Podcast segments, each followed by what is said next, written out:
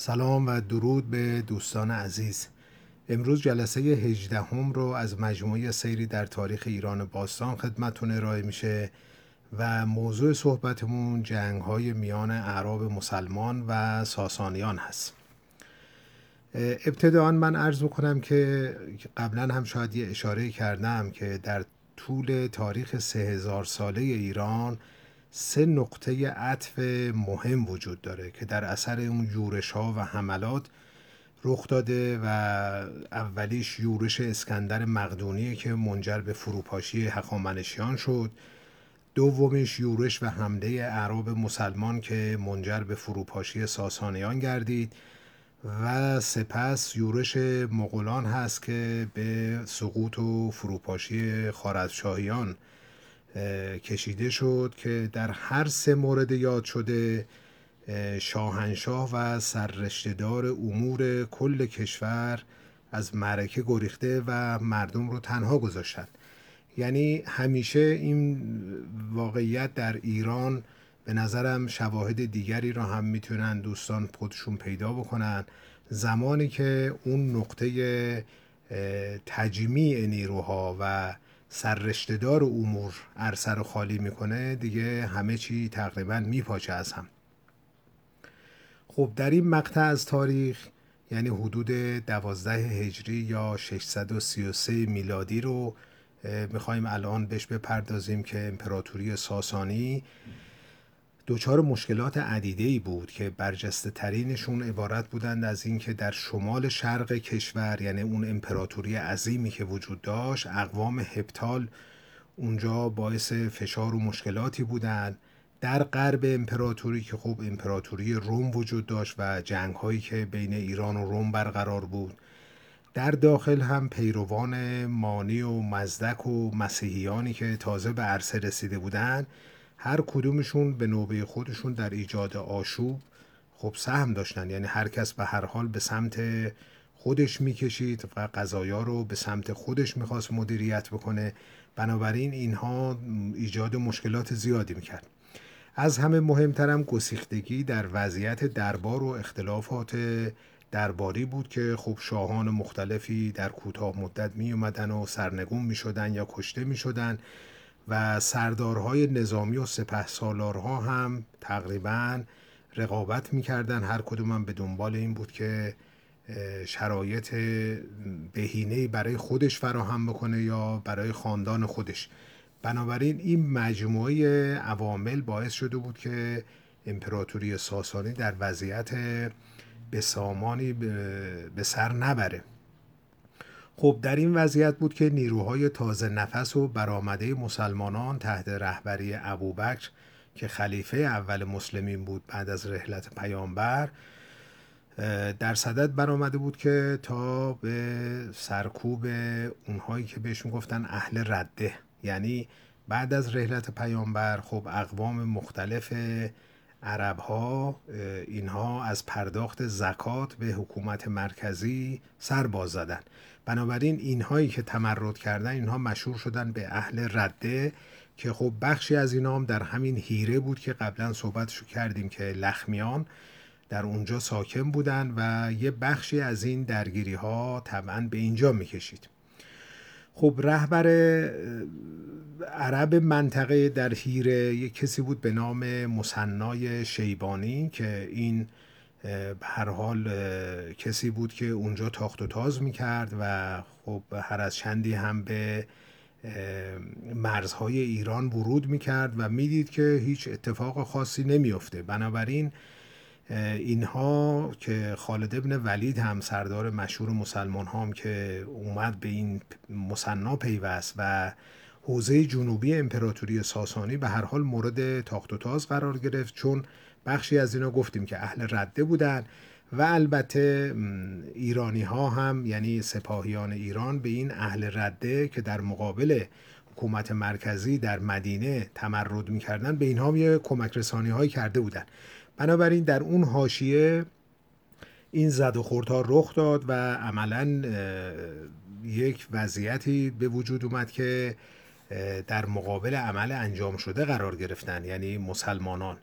ببینین قرائن و شواهد نشون میده که ابوبکر برنامه برای حمله به ایران نداشت. یعنی اونها ذهنیتشون این بود که به هر حال امپراتوری ایران یه امپراتوری عظیمیه و اصلا بنا ندارن که باش وارد کارزار بشن. بنابراین ما می‌بینیم که خالد ابن ولید مثلا در 13 هجری بعد از چند تا جنگ کوچیکی که تو اون منطقه رخ میده خالد ابن ولید که یه آدم خب مهره بسیار کلیدی و مهم بود در جنگ های اون ناحیه اون منطقه و ایشون در 13 هجری به سمت سوریه فرستاده میشه. یعنی ابوبکر ایشون رو صدا می‌کنه و از اونجا اعزام می‌کنه به سمت سوریه که اون بر جنگ با رومی ها رو داشتن.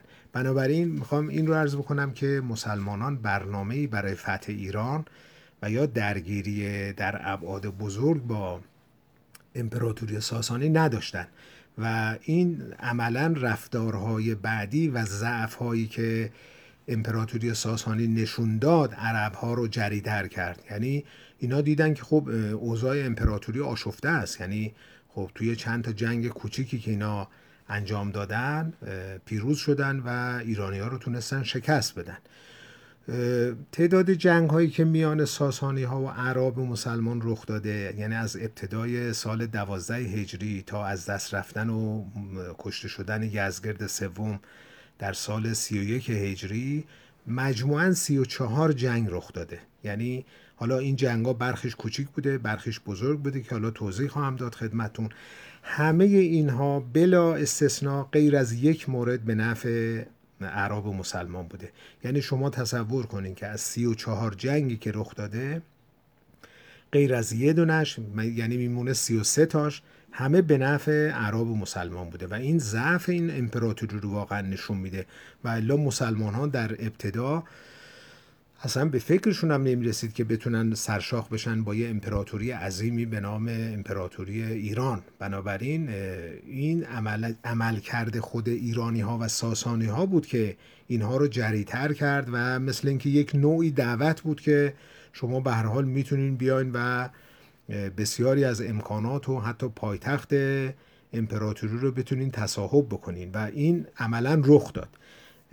خب جنگ ها در زمان ابوبکر آغاز شد و در زمان خلافت عمر تقریبا به اوج خودش رسید و در زمان خلافت عثمان تمام ایالت های ایران به تصرف عرب مسلمان در اومد. یعنی زمانی که خلیفه چهارم یعنی خلفای راشدینی که عرض می‌کنیم ابوبکر و عمر و عثمان و امام علی. زمانی که امام علی به خلافت رسیده یعنی سال 35 و 6 هجریه ایران یعنی کل ایران تا مرزهای خراسان بزرگ اینا همه در حوزه قدرت و فرمانروایی خلیفه در مدینه است. خب حالا اگرچه در جنگ زوغار یعنی اون جنگی که در زمان خسرو پرویز رخ داد و هنوز از اسلام و مسلمان ها خبری نبود اون زوغار هم البته بسیار مهم بوده و این کمک کرد به اینکه عرب جسور بشن و فکر بکنن که به هر حال می‌تونن با امپراتوری ساسانی سرشاخ بشن. و پیش از اینم اشاره کردیم که خسرو پرویز در سال هفت هجری نامه که پیامبر برای ایشون فرستاده بود به عنوان دعوتنامه این نامه رو پاره کرد و به عامل خودش در یمن. یه شخصی بود به نام بازان. بهش دستور میده که آقا برو این آقایی که ادعای پیامبری می‌کنه این رو کت بسته و دست بسته بگیر و بفرست به دربار من. که خب عملا دیگه این داستان اون نامه رو پاره کرد و خسرو پرویزم خودش توسط پسرش کشته شد و دیگه مسائل بعدی رخ داد که طولی نکشید که به حال امپراتوری به فروپاشی رسید. خب برنامه ابوبکر اشاره کردیم که زمانی که خلیفه میشه ایشون دو تا برنامه اصلی داره. یکی تجهیز و اعزام سپاهی به مرزهای روم. چرا؟ برای اینکه قبلا در جنگ هایی که بین مسلمان ها در زمان پیامبر رخ داده خب رومی ها یک مقاومت هایی کردن و شکستی به مسلمان ها دادن بنابراین پیامبر این رو تاکید کرده بود که سپاهی به رهبری اسامت ابن زید به اون حوالی اعزام میشه. بنابراین ابوبکر در صدد تجهیز یه سپاهی بود به رهبری اسامت ابن زید که بفرسته به مرزهای روم که همین در سوریه فعلی در نقشه می‌تونین پیدا بکنیم دومیش این بود که با قبایلی که از پرداخت زکات سرباز زدن یعنی اهل رده مبارزه کنه. که این تیکه یعنی بخش مبارزه با اهل رده همون جنگ هایی بود که بخشش دامن امپراتوری ساسانی رو گرفت و جنگ ها از اینجا شروع شد. خب اون جنگ هایی که با اهل رده در همسایگی ایران رخ داد همون اعراب لخمی بودند یعنی بخشی از اینا مسلمان شده بودند و دیگه از پرداخت زکات سر باز زده بودند و ایرانی ها هم البته در منطقه به اینها کمک کرده بودند که با مسلمانان به رهبری ابوبکر ایستادگی بکنن مبارزه بکنن. بنابراین این باعث شد که دامنه جنگ به مرزهای ایران کشیده بشه و در این ایام هم شاهنشاه ایران می‌دونین که یزگرد سوم بود. یعنی ایشون اصلا یه شاهزاده بود که با مادرش در گمنامی در پارس یعنی همین ایالت فارس فعلی خود ما اونجا در گمنامی زندگی می‌کرده. یه آدمی بود که به هر حال خیلی هم سررشته از امور سیاسی و جنگی و اینها نداشت. ولی خب رستم فرخزاد که یکی از سپهسالاران ایران بود در چندین پادشاه گذشته که اومدن بر تخت نشستن سرنگون شدن کشته شدن از بین رفتن. خب دیگه از خاندان ساسانیان در واقع شاهزاده زکوری نمونده بود. به همین دلیل هم که گفتیم که وقتی دو دختر خسرو پرویز بر تخت شاهی نشستن.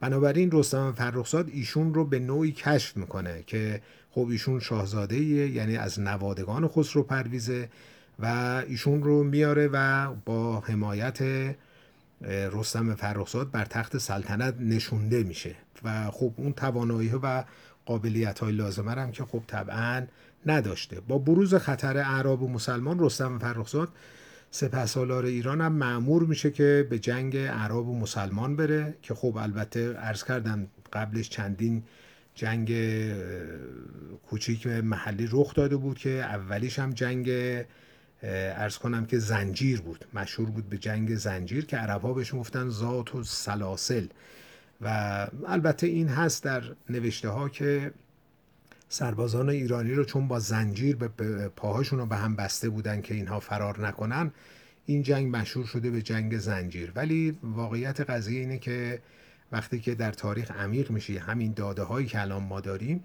این نشون میده که نه اونها یک یعنی سپاهیان ایران یک تجهیزات و یک مانورهای نظامی داشتن در حرکت خودشون. درست مثل اینکه اینها به هم زنجیر شدن. یعنی انقدر اینها خوب ستبر و قوی و آموزش دیده بودن. طبیعتا این عرب هایی که بیابانگرد بودن و چیزی ندیده بودن. بنابراین این رو می‌گفتن که مثل اینکه اینا رو با زنجیر به هم بستن. در صورتی که خب این واقعیت نداره. یعنی اینها سپاهیانی بودن که واقعا مثل افرادی که خب زره های نظامی به تن داشتن و لباس ها و تجهیزاتی که اینها داشتن طبیعتا به چشم عرب ها مثل این میمون که یک دیواره از آهن و زنجیر داره حرکت می‌کنه. که البته در اون جنگ هم عرب و مسلمان پیروز شدن و ایرانی ها شکست خوردن.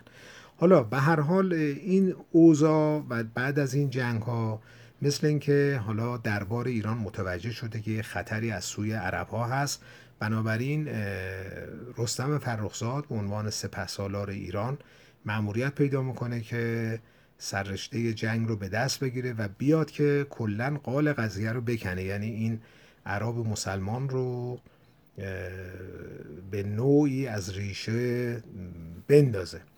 و البته خب گفتگوهای جالبی هم بین اینها هست. یعنی در تاریخ نوشته شده البته ما خب از ایرانی ها از سمت ایران چیزی نداریم.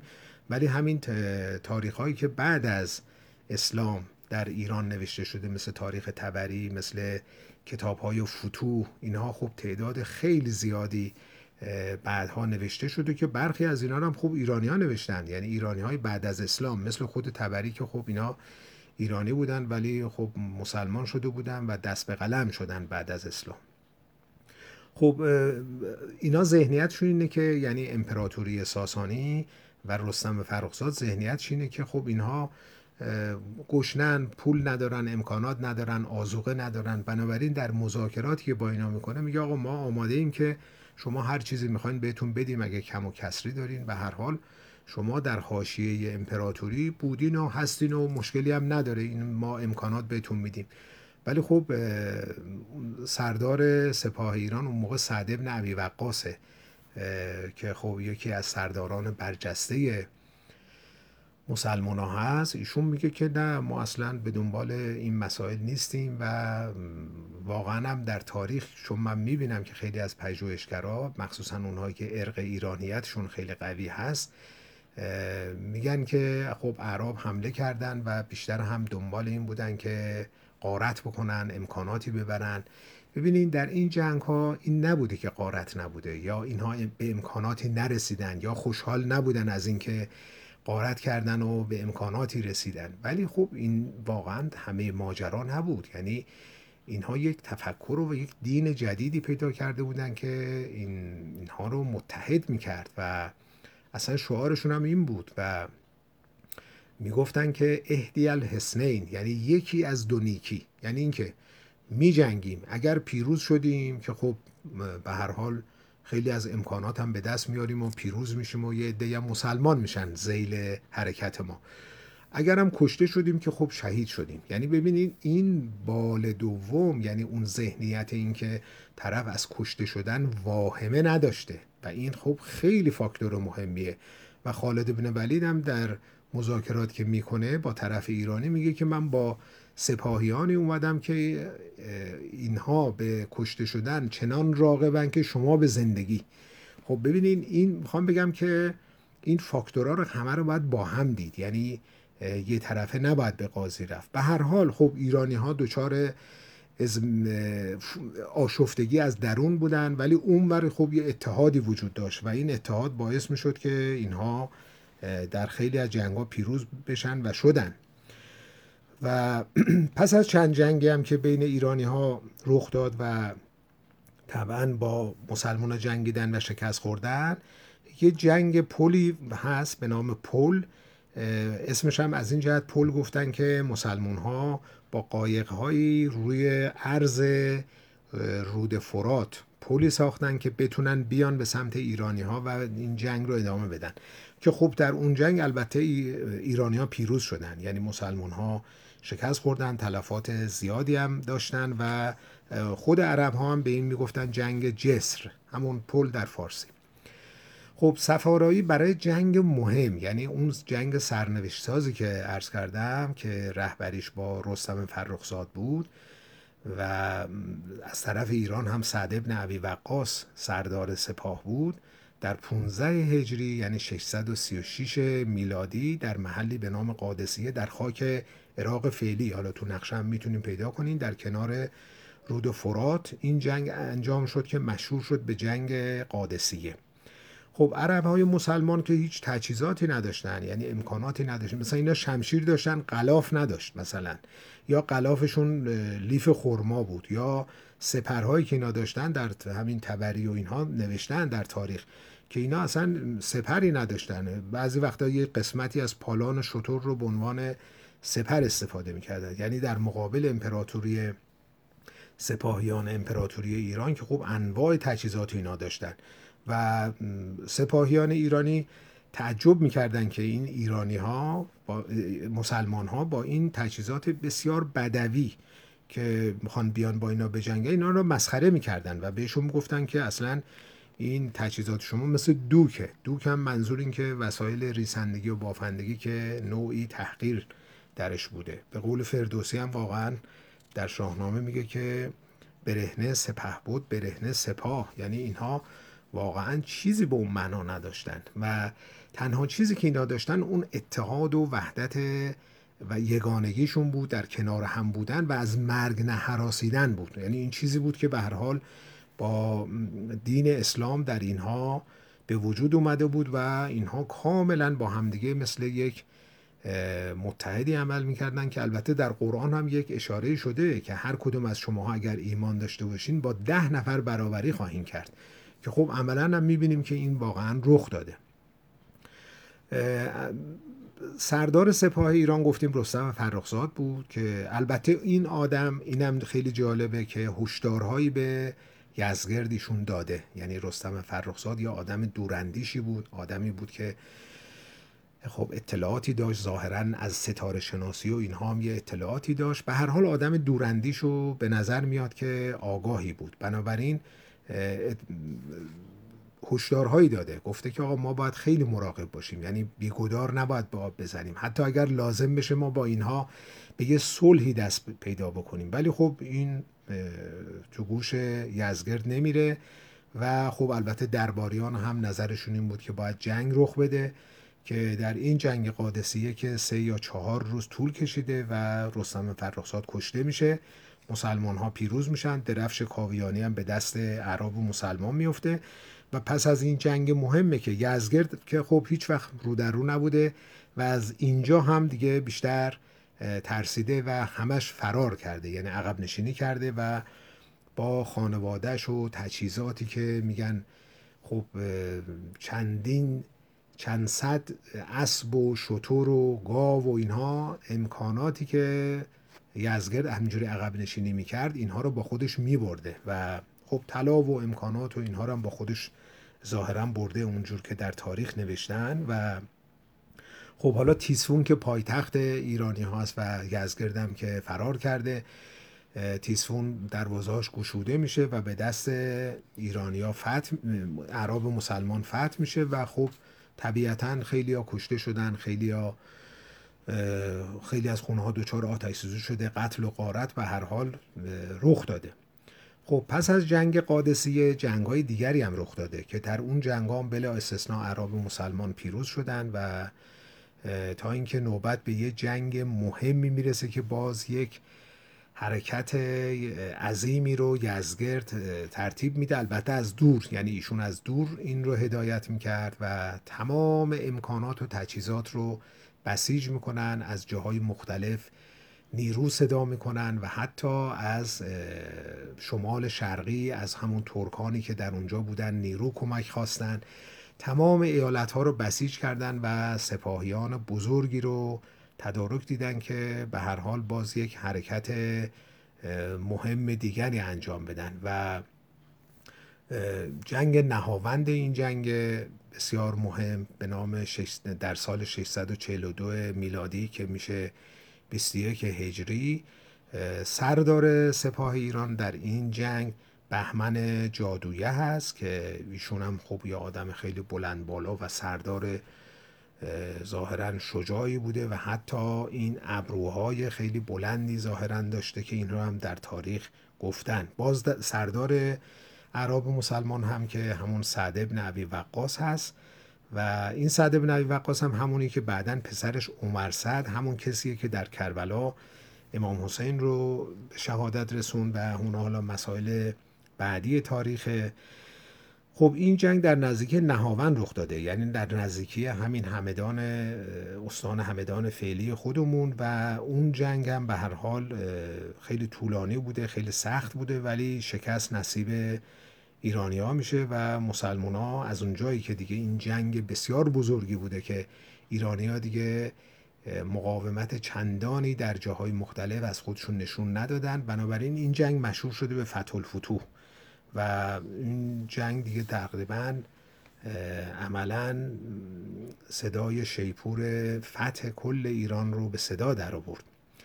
حالا یزگرد سوم که گفتیم که به هر حال از اونجا هم باز فرار می‌کنه به سمت پارس و بعدش هم به سمت خراسان و میدان رو خالی می‌کنه و خب می‌دونین که مقابل همین یزگرد سوم در امپراتوری روم هراکلیوسه.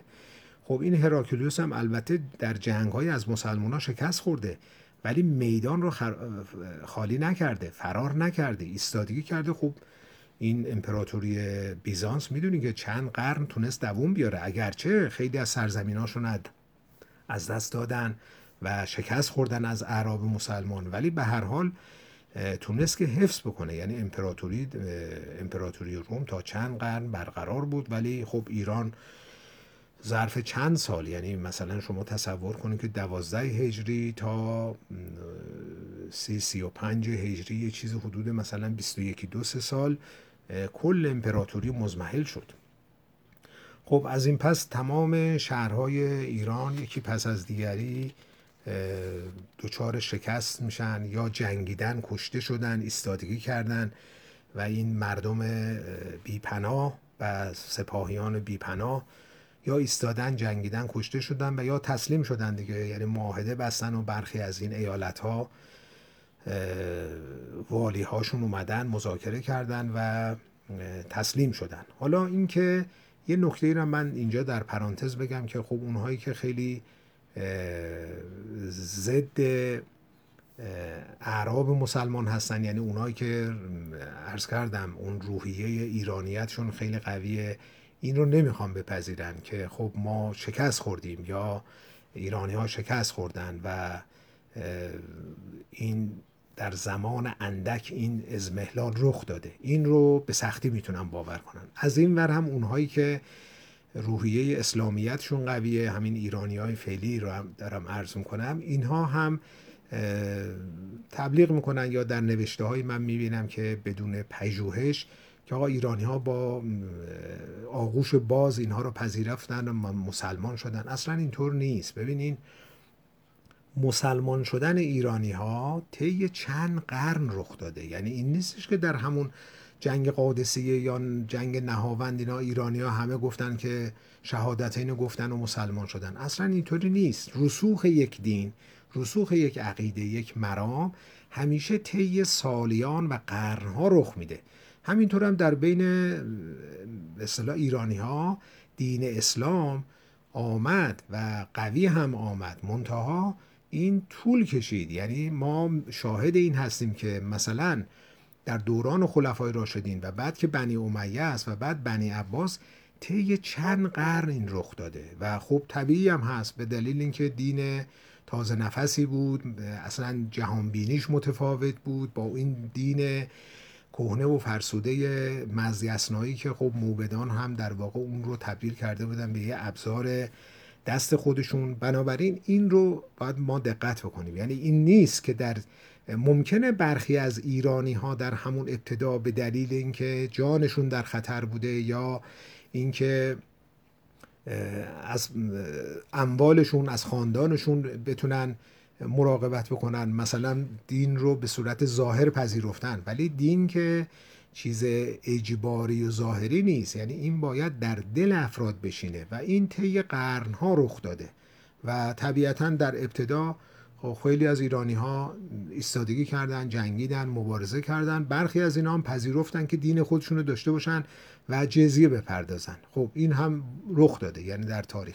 حتی اون ایرانی هایی که مهاجرت کردن از ایران رفتن به سمت هندوستان این در قرن هشت و نه هجری رخ داده. یعنی تقریبا دو سه قرن بعد. یعنی این نبوده که همون اول بسم الله ایرانی های تعداد زیادیشون مهاجرت کنن برن. اینا نبوده. یعنی اینا نکاتیه که خب در تاریخ بسیار ظریفه و افرادی با حب و بغض تلاش می‌کنن که اینها رو به سمت گرایشات خودشون شکل و شمایل بدن. در صورتی که واقعا اینطوری نیست.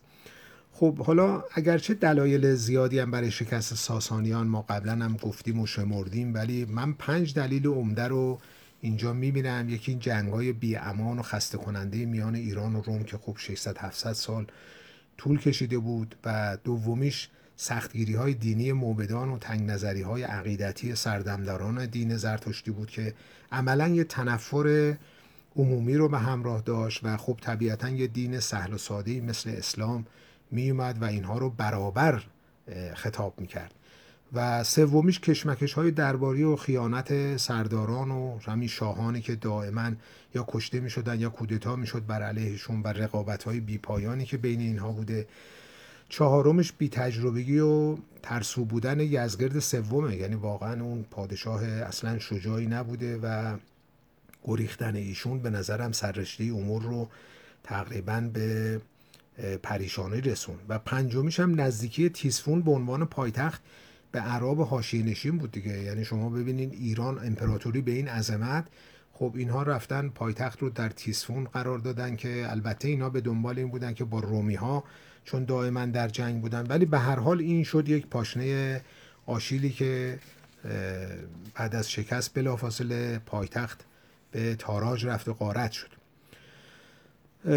فردوسی هم در شاهنامه سه عامل عمده رو برای شکست و سقوط شاهنشاهان ساسانی بیان کرده. یکی ستمگری اونها بوده دومی سفل پروری بوده و سومیش هم فوزون خواهی و در اون شعر معروفش میگه که در شاهنامه سر تخت شاهی به پیچت سه کار نخستین ز شهریار. دیگر آنکه بی سود را برکشد ز مرد هنرمند سر درکشد سه دیگر که با گنج خیشی کند به دینار کوشد که بیشی کند. خب همین سه تا عامل هم واقعا خلاصه مسیری بوده که ساسانیان رفتن و نهایتا هم به ازمهلال و فروپاشی رسیدن. در جلسه آینده ما راجع به یزگرد و سرنوشت اون و وضعیت اون مقطع از تاریخ رو خدمتون ارائه خواهیم کرد. متشکرم.